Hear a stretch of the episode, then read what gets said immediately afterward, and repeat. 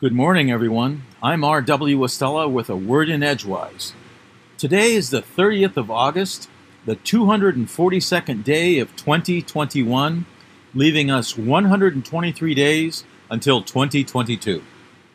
Today in 1800, Gabriel, an African American bondsman, assembled an army of about 1,000 enslaved people outside Richmond, Virginia, in the first major slave rebellion in United States history. Alerted government officials thwarted the revolt, and Gabriel and others were executed. Today, in 1813, during the Creek War, some 250 frontiersmen were killed by Red Sticks, a Native American faction, in what became known as the Fort Mims Massacre. And in retaliation, a militia led by General Andrew Jackson later destroyed two Indian villages. Today in 1862, during the American Civil War, the Second Battle of Bull Run, also known as the Second Manassas, ended with a decisive Confederate victory. Today in 1959, the first Austin Mini 7, called an Austin 7 by the British Motor Corporation, went on sale for 497 pounds. Although the press and the public early on named the car Mini, the manufacturer would not make the name official until 1962. Today in 1963, fearing the possibility of an accidental nuclear war, top officials put into operation the Moscow Washington Hotline between relevant leaders of the United States and those of the Soviet Union. And today in 1993, Late Show with David Letterman offering an innovative and frequently off the wall approach to the talk show format debuted on CBS. Heavenward, for the second time this August, we have a third quarter phase moon this morning, since we had a lunar phase within the first few days of the month. Tomorrow evening, planet Mercury will be at its highest altitude. The Roman Mercury, of course, is simply the Latin lingual rendition of the Greek Hermes, son of Zeus, and the Pleiad, Maia. Hermes' name is derived from Herma, the Greek word for heap of stones, such as was used in the countryside to indicate a landmark or boundaries.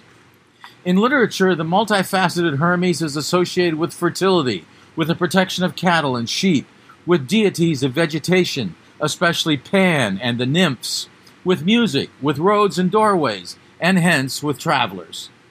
His is the sense of transition as he moves from one adventure to the next, or, as messenger, conveys one or another god's directives while carrying his kerykeion, or herald's staff, a variation of which is the caduceus, traditionally associated with healing. Of interest to more than a few of us this past week has been the manner in which a number of forces continue to conspire against the possibility that we here in the United States might at long last begin healing from the past 17 months ravaging by COVID 19. A couple of the major forces at play include a notable uptick in numbers of confirmed COVID cases and fatalities in the U.S., and a return to school from kindergarten to college of millions of students and faculty and support personnel. Any reasonable guesser might surmise that the second factor is bound to exacerbate the first. But we here, as the greatest hosts to COVID in the world, didn't get that way by being collectively smart about how COVID works. Rather, much like we did 100 years ago during the 1918 1919 Spanish flu epidemic, way too many of us continue to deny we have a problem. What some of us have known for a long time, but others of us apparently have difficulty comprehending, is the length to which we must go to defeat COVID which, obviously, is a potent enough virus to defy to some degree our current vaccines. Clearly, social distancing and masking need to remain as part of our efforts to reduce the efficacy of the virus, and of course, vaccinations are key parts of the picture, with boosters beginning soon. Rates of COVID infection continue to rise in the United States and elsewhere in the world. Since the first reported cases on January 21, 2020, the United States now has reported 38.6 million confirmed cases. India, 32.6 million cases. Brazil, 20.7 million cases. Russia was 6.9 million cases. The UK was 6.6 million cases. And France was 6.5 million cases. Total world confirmed cases are at 214 million and counting.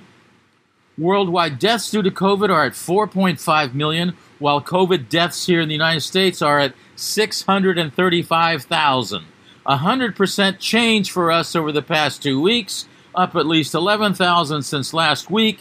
Not a huge number for some folks, unless someone close to you has succumbed to COVID.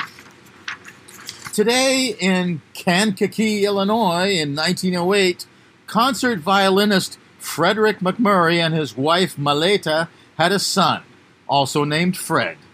When young Fred's father and mother separated, the boy was sent to a military academy, and in his teens he lived with his mother in Beaver Dam, Wisconsin, where Fred became an impressive high school athlete, winning 10 varsity letters in three sports.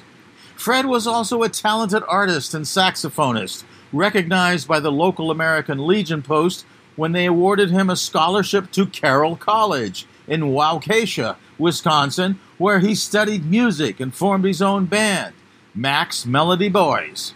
After graduating, he enrolled in the Chicago Art Institute, studying art and again supporting himself by playing saxophone in a band. In 1928, Fred's mother decided she wanted to live in Los Angeles, and he offered to drive her there. Soon he was working as a movie extra and found a spot in a vaudeville band, the California Collegians, who appeared in the Broadway comedy Three's a Crowd. Tall, dark, and talented, Fred stood out and won the job of understudy to Bob Hope in the Broadway musical Roberta. And, jo- and, and the job landed him a film debut in the 1934 Friends of Mr. Sweeney. From polished rich boys to comedic roles, Fred also made one of the best film noir productions of the war years, Double Indemnity, in 1944, but would later be admired for his Disney films, The Absent Minded Professor and Son of Flubber, and especially for the 12 year running television sitcom My Three Sons, which had originally been planned for a different gender as a vehicle for the Lennon sisters. Eventually, the show ran so long a fourth son had to be added to maintain a youthful slant. Fred MacMurray was always modest about his talents, and at a 1986 tribute dinner said, Well, I've done pretty good for a guy who plays the saxophone. Today is also the birthday in 1797 of British novelist Mary Shelley. In 1893, of American politician Huey Long. In 1918, of American baseball player Ted Williams. In 1930, of American business magnate Warren Buffett. In 1935, of American musician John Phillips of the Mamas and Papas. In 1937, of New Zealand motorcycle and automobile racer Bruce McLaren. In 1939, of American actress Elizabeth Ashley. In 1943, of American cartoonist Robert Crumb. In 1947, of American actress Peggy Lipton. In 1951, of American actor Timothy Bottoms. And in 1972, of American actress Cameron Diaz. From Orono, Maine, I'm R.W. Estella with a word in Edgewise. Here's to the 11th official week of summer.